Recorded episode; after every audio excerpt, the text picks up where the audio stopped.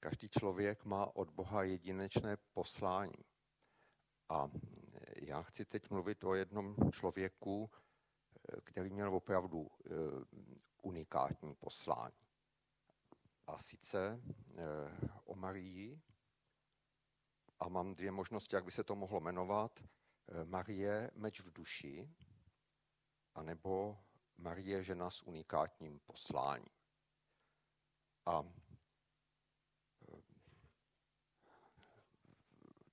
to, že vlastně ty lidi tenkrát v Izraeli čekali, že přijde ten Mesiáš. Rozuměli proroctví eh, Danielovu, že zrovna v tu dobu se to stane. Všimněte si ten rozdíl, jo? Příchod Mesiáše na zem a druhý příchod pána, jo? O druhém příchodu pána je jasně v Bibli, že nikdo nebude to vědět předem. Jo, ani náhodou.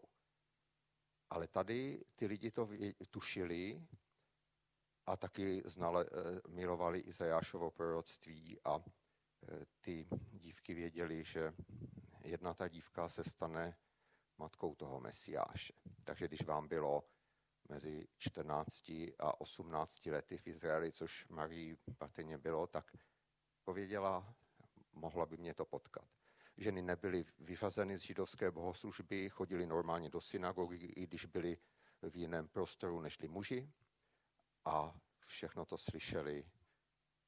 Přečítal se Možíšův zákon, přečítali se proroci. Jo, takže ehm, ty Izraelci to věděli a to byl ten kontext. No a e, tady můžeme se podívat, chci projít e, víc věcí z na života.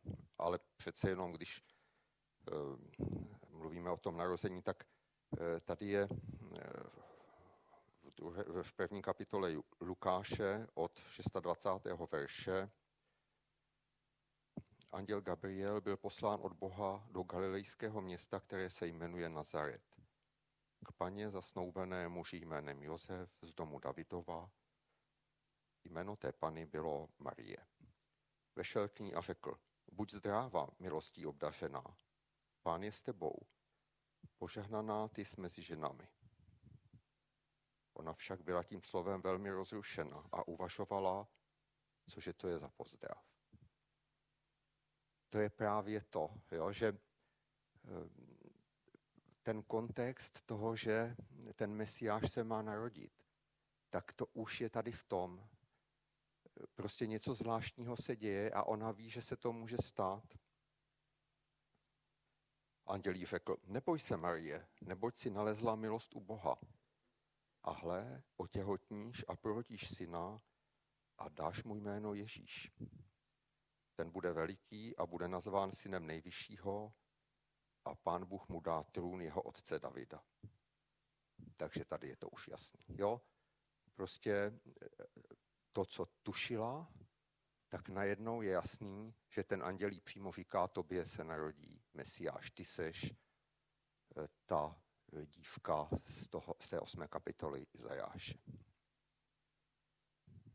Ten bude veliký a bude nazván synem nejvyššího a pán Bůh mu dá trůn jeho otce Davida. Na věky bude královat nad domem Jákobovým a jeho králování nebude konce. No a ta Marie, protože to vůbec nebylo jasné, jak to bylo, jo? tak eh, se ptá na takový detail. Jak se to stane? Vždyť nepoznávám muže. To tam nebylo v tom Izajášově proroctví. Jo? To prostě byla, eh, to se dalo vykládat různě a najednou je ta situace, ta Marie už ví, že to je ona a tohle to jí prostě není jasné. Andělí odpověděl, duch svatý přijde na tebe a moc nejvyššího tě zastíní. Proto také to svaté, co se z tebe narodí, bude nazváno Syn Boží. Dnes by to bylo srozumitelnější, protože my víme, že se žena může stát matkou e, cizího dítěte, jo? A pravděpodobně e, to se odehrálo tady. Jsou takové náznaky v písmu. Neříkám, e, že to je prostě Eh, zcela jisté, ale eh, když je napsáno první člověk ze země zemský, druhý člověk sám pán z nebe, takže pravděpodobně se mi zdá, že Marie nebyla tou genetickou matkou Mesiáše. Jo? A že vlastně Bůh vložil to dítě do ní. I když od toho vlastně vajíčka. Jo? Ale uh, přátelé, pokud si myslíte něco jiného, vím, že Tomáš Coufal si myslí něco jiného, ale ten tu zrovna není, protože je nemocný, ale uh, řekl by, bych to, i kdyby tady byl, protože to není něco, co je nějak strašně důležité, ale myslím si, že je přirozené, že o tom člověk přemýšlí. Uh, církev řešila to, když teda by to byla ta genetická matka, jak by bylo možné, že by byl bez hříchu ten mesiáš. A je takové učení, které ovšem bylo uh, uzákoněno až v 19. století o tom takzvaném neposkvrněném početí. Někteří uh, lidé si myslí, že to je narození z Pany, ale vůbec ne.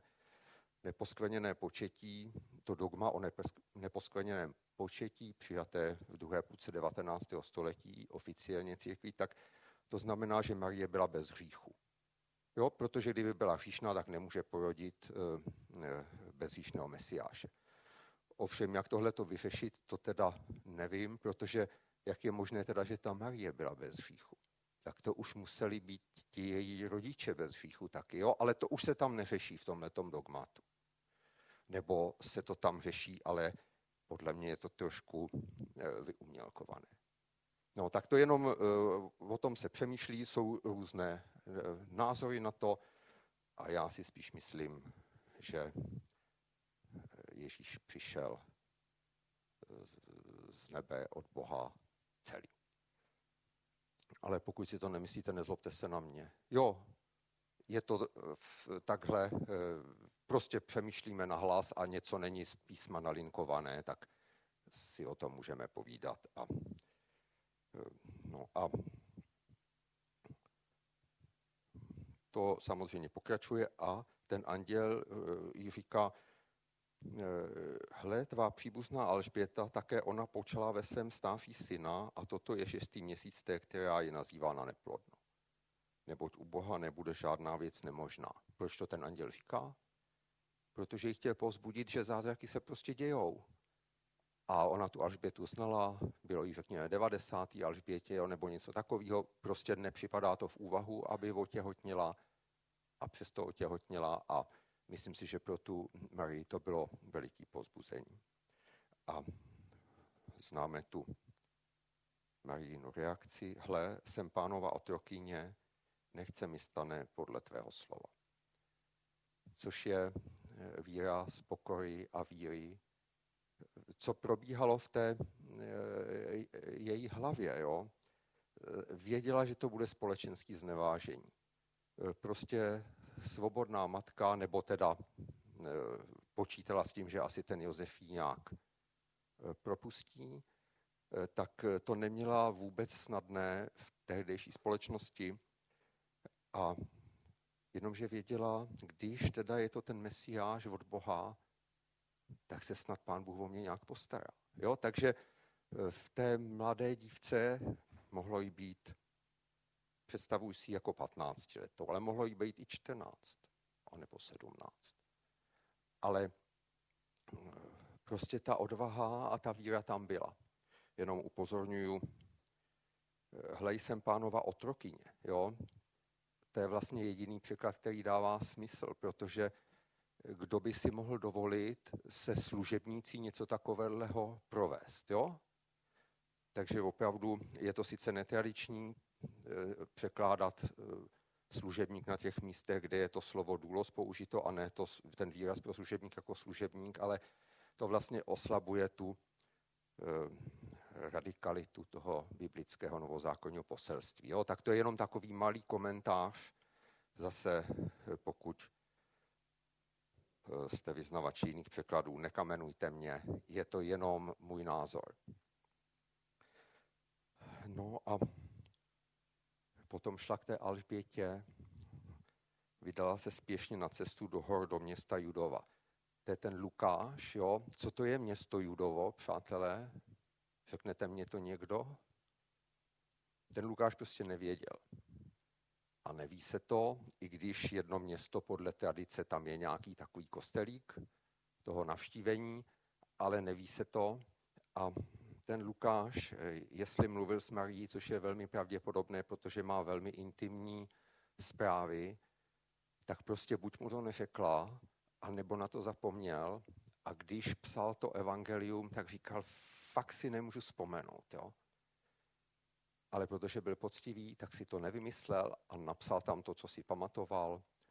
Možná říkala, že to, eh, to byla z toho Nazaretu, eh, to eh, bylo, myslím, asi 90 kilometrů, taky si to šla na dva dny. Jo, že to nebylo nic moc, jak se šplhala do těch kopců z toho údolí Jordánu, tak to si možná zapamatoval. Škoda, že to nenapsal podrobněji. Co, ale to se nedá nic dělat. To si s ním můžeme probrat, až se potkáme. No a vypouštím Josefa, je to úžasné, jak on vlastně v duchu později Ježíše nedbal na ty židovské, na ten Mojžíšův zákon, protože to bylo na kamenování, na ukamenování té Marie, ale dbal na ty tehdy platné zákony, podobně jako Ježíš o těch 30 let později. Jo? A e, snažil se to ututlat, ale Bůh k němu mluvil a o tu Marii se v tom postaral. A e, když budeme procházet tím jejím životem, tak uvidíme, že e, se pán Bůh o ní opravdu postaral. No, Teď jsme 40 dnů po Vánocích v Jeruzalémském chrámě, přichází tam ten Simeon a prorokuje Marii a prorokuje o Mesiáši, přestože vidí jenom normální miminko, i když pro tu Marii asi nejkrásnější na světě, jako pro Joše eh, ten Krištůfek, eh, tak eh, ale uznávám, viděl jsem fotku, rozešlu vám to, je opravdu nádherný. Jo?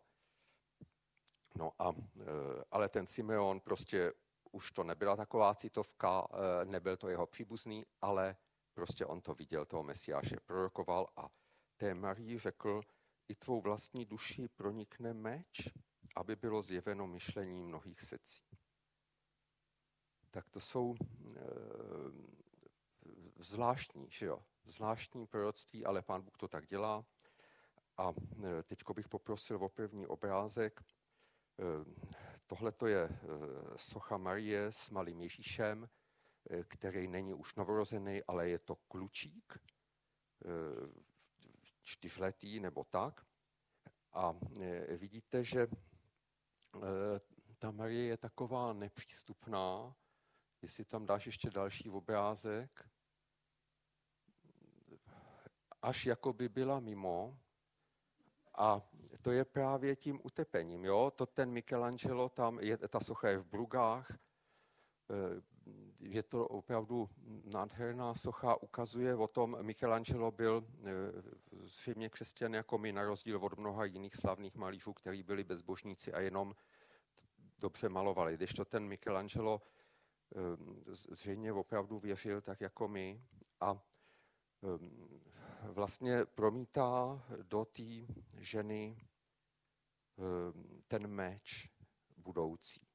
Že ona tuší to, o tom utrpení. A ještě prosím ten další obrázek.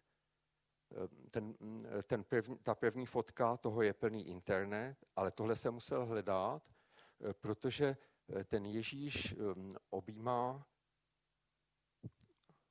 tu uh, nohu Marie a Marie ho drží za ruku, takový intimní ten, jo, že ho opravdu miluje, že jsou úplně zčuchlí. Jo? A přitom ten smutek, protože eh, ona podle toho Michelangela tuší, eh, co přijde. Eh, ten meč samozřejmě je smrt syna, ale může to, můžou to být i jiné věci. Jo? Podíváme se do třetí kapitoly Marka, nebo první nedorozumění bylo už mm, u Lukáše popsáno, 12-letý Ježíš v chrámě. Jo?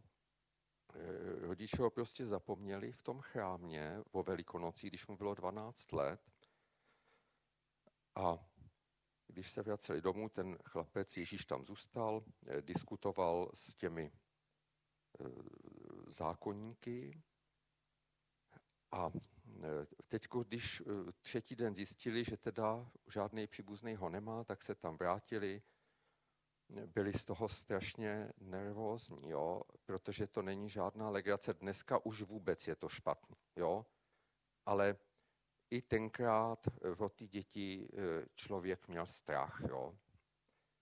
A teď ho e, našli v tom chrámě, když rodiče spatřili, Lukáš 2.48, když ho rodiče spatřili, zhrozili se a jeho matka mu řekla, synu, co si nám to udělal?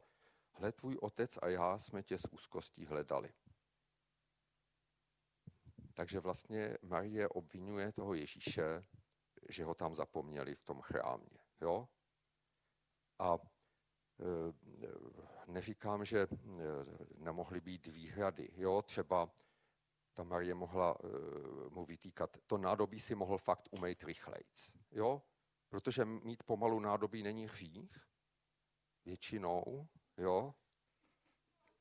ale Ježíš nekradl, a někteří rodiče eh, tady to zažili, že jejich děti kradly něco a taky nelhal. A to skoro všechny rodiče e, zažili, že jejich děti někdy lhali. Jedno z našich dětí nelhalo, jo? To jsme zjistili potom, když jsme si o tom povídali, ale to je tak trošku výjimka, jo? Takže Ježíš byl opravdu výjimečný dítě a Marie ho obvinuje, že prostě udělal něco špatného. Takže eh, to je zvláštní a Ježíš eh, tu manipulaci odmítá takovým zvláštním způsobem. Jak to, že jste mě hledali, nevěděli jste, že musím být ve věcech svého otce. To znamená svého nebeského otce v chrámě. Velmi elegantní řešení, jo? Ti rodiče mu něco vyčítají, a on vlastně neříká, hele, mami, nemanipuluj mě, byla to tvoje chyba. Vůbec. Jo, je to, eh, i v tom je to krásný, jo, jaký to muselo být úžasný dítě. Eh, a ta Marie to neříká kvůli tomu, že se chce přiznat, že manipulovala, ale že vlastně Ježíš věděl, kde má být a že je boží a to pro ní bylo hrozně důležité. Jo? E, potom máme ten zázrak v kání, ale e, já tady projedu jednu veřejnou neschodu mezi e, Ježíšem a Marií. Marek 3. kapitola, tam je to nejpodrobněji napsáno. Navazuje to hned na ustupení, ustanovení 12 apoštolů a pak se tam píše. Přišli do domu Ježíš s učedníkama a opět se schromáždil zástup, takže nemohli ani chleba pojíst. Když to uslyšeli jeho příbuzní, vyšli, aby se ho zmocnili, neboť říkali, pomátl se. Kdo to byli ty příbuzní? Není to tam napsané. Pokračuje to. Učitelé zákona, kteří se stoupili z Jeruzaléma, říkali, má Belzebula v moci vládce démonů vyhání démony. A potom je tam, že si Ježíš zavolal tyhle ty učitele zákona a teďko jim vypráví o tom silném muži a varuje je před hříchem proti duchu svatému. Jo, a potom pokračuje. 31. verš. Tu přichází jeho matka a jeho bratři a stojíce venku dali ho zavolat. Kolem něho seděl zástup. Říkají mu, hle tvá maminka a tvoji bratři a tvé sestry tě venku hledají. Odpověděl jim, kdo je má matka a moji bratři? A rozhledl se po těch, kteří seděli v kruhu kolem něho a řekl, hle, má matka a moji bratři. Neboť kdo činí boží vůli, to je můj bratr, má sestra i matka. Tak to už je dost drsná věc. Ehm, k té mamince se to asi doneslo a asi si to za rámeček nedala, ale ehm, ona si opravdu asi uvěřila těm eh, zákonníku nebo tomu výkladu, který byl mezi těmi v teologii, že je nějaký problém, že se pomátl a šla zachránit situaci. A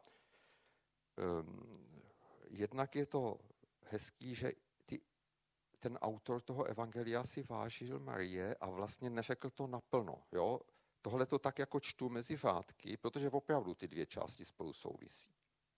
Jo? A určitě je to desný e, výrok na účet Ježíšovy matky, ale nicméně e, je to řečeno přece jenom mírně. Jo? Myslím si, že ti učedníci si Marie nesmírně vážili že ji milovali a že nechtěli o ní říct nic špatného, ale tu pravdu prostě tam ten Marek napsal.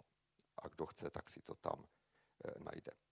A já chci říct, že děti jsou naše nejcitlivější eh, věc možná na světě.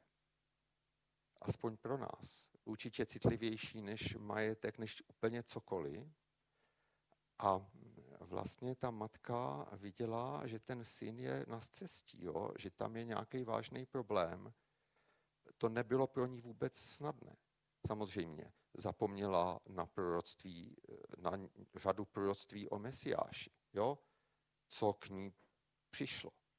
Prostě byla vtažena do té, do té situace, kdy eh, vznikal povyk kolem Ježíše, a kdy Ježíš byl kritizovaný z těch horních míst v tom Jeruzalémě, protože ty teologové to byli zároveň taky ehm, komunální eh, vedoucí. Jo? Takže se takhle nechala vystesovat a šla vlastně udělat pořádek. Jo? Bylo to pro ně hrozně těžké a Ježíši tím letím způsobem zase odrazil a vlastně se k ní nehlásil. Jo? Ehm, asi to neměl snadné, jo? protože jí miloval. Myslím si, že ta socha platí, jo? že ten ehm, matka dává dítěti to nejlepší, vždycky znova, když to vidím, jo, a vidím to jednak ve své rodině, ale e, zažil jsem to se svou mámou a zažil jsem to e, u vás, jo, a u spousty lidí, tu genialitu těch matek, tu tvořivost obrovskou, co dávají těm dětem a mm, tu, ten kontakt, prostě ta maminka, jo. Jo, já taky se snažím vymýšlet pro ty vnuky věci, jo, ale oni, maminka, jo, prostě jsem Bčko. Je to tak správně, že jo. Matky jsou opravdu úžasné. Takže eh, děti jsou naše nejcitlivější místo a pokud to platí u mužů, tak u žen, u, u žen matek to platí ještě víc, bych řekl. No, tak um, ta úzkost, ten strach, jde-li Ježíš tou správnou cestou, tak to patří asi k tomu meči taky. No a e, potom jestli můžeš promítnout eh, poslední už obrázek, to je ta slavná Michelangelova eh, prostě mrtvý dítě, něco strašného, což mnoho matek zažilo. Jo? Takže v tom Marie není výjimečná, ale stejně. Je to něco opravdu nejhlubší bolest a ta, ten prožitek, to je ten meč v duši. A já bych tady právě nechtěl skončit. Ono se tady končí a dělá se z toho nějaká zásluha, ale ten příběh Marie tímhletím nekončí. To ukřižování, to byla krátká doba, a brzy Ježíš stál z mrtvých a jí se to všechno propojilo. Jo? Ten uh, Lukáš napsal v druhé kapitole v 19. verši, Marie však toto všechno uchovávala ve svém srdci a rozvažovala o tom. Jo? Takže byla to obrovská bolest, ale jenom krátká. a všechny ty věci, co byly zapsány v té její duši, se jí připomněly a najednou to bylo a e, ta smrt byla překonaná. A e, Marii potkáváme v, o letnicích. Je zajímavé, že pravděpodobně deset setkání e, lidí se skříšeným a ta Marie v žádným z těch Bibli doložených setkání nefiguruje. A viděl bych, e, není jisté, že to je, e, že jsou popsána všechna setkání se, lidí se skříšeným, ale je to dost možné. A vypisoval jsem si to eh, a opravdu eh, takhle to fungovalo a eh, možná, že s tou Mary se ani nepotřeboval vidět, jo? že už jí to prostě stačilo, že se to naplnilo, že žije, všechny hříchy jsou vykoupeny. Jo, úplný, úplná harmonie mezi matkou a synem. To, co udělala špatně, je odpuštěný. To, co si myslela, že je špatně, tak je vysvětlený. V tom, v té dlouhé boží perspektivě, tak, že se s ním ani nepotřebovala vidět. A um, to naplnění duchem, to bylo těch 50 dnů od, vzkříš, od eh, toho, co Ježíš odešel na nebe a než přišel eh, Duch Svatý, tak eh, ta Marie byla s těma učedníkama, tady je to zapsané, že tam byla, v tom domě, vstoupili do horní místnosti, kde byli ty apoštolové společně. Ti všichni zůstali jednomyslně oddáni modlitbě spolu se ženami, s Marií, matkou Ježíšovou a s jeho bratry. A teďko přišel ten Duch Svatý a ta Marie je mezi těmi apoštoly, který e, na lidi kolem e, působili jako opilí. Jo, ta obrovská závratná radost, nejenom to bezpečí, že se to naplnilo, ten boží plán a že všechno Bůh zvládnul a že ten její život přinesl to ovoce, který měl přinést. To je úžasné vědomí, ale potom ještě přišla ta obrovská radost s tím, že přišel Duch Svatý. A najednou prostě eh, je tam, jsou tam eh, další emoce a je tam to další poslání. To poslání Marie končí tím, že po pár letech mluvila s tím Lukášem a ještě mu řekla ty věci, za které jsme tak vděční, že je máme e, zapsaný v písmu a který by jinak se tam vůbec nedostal. Tak e, jaké je z toho poučení? Bůh zná počátek i konec. Můžou být těžké momenty, bolestné v životě matek, ale nejenom matek, jo? Ale je dobré Bohu stejně důvěřovat. Ať se děje, co se děje, tak Bůh stejně to má ve své ruce. A tak jako miloval tu Marii, miluje i nás. A tak jako viděl do toho jejího života a povolali k tomuhle tomu ehm, jedinečnému povolání, tak každý z nás máme to boží povolání. Jo? A někdy to není snadné, někdy jsme, se, jsme odbočili ale vždycky se s ním můžeme vrátit a vždycky ho můžeme najít v každém momentě života. I když je nám moc těžko, tak ho můžeme najít a ten náš život s ním dá ten smysl a přinese to ovoce.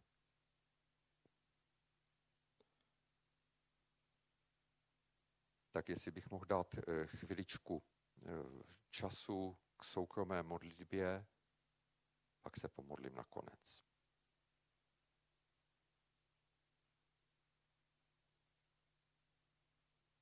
Můžete zareagovat na to, co jsem povídal, nějak tam, kde eh, vám to dávalo smysl nebo kde se vás to nějak dotýkalo.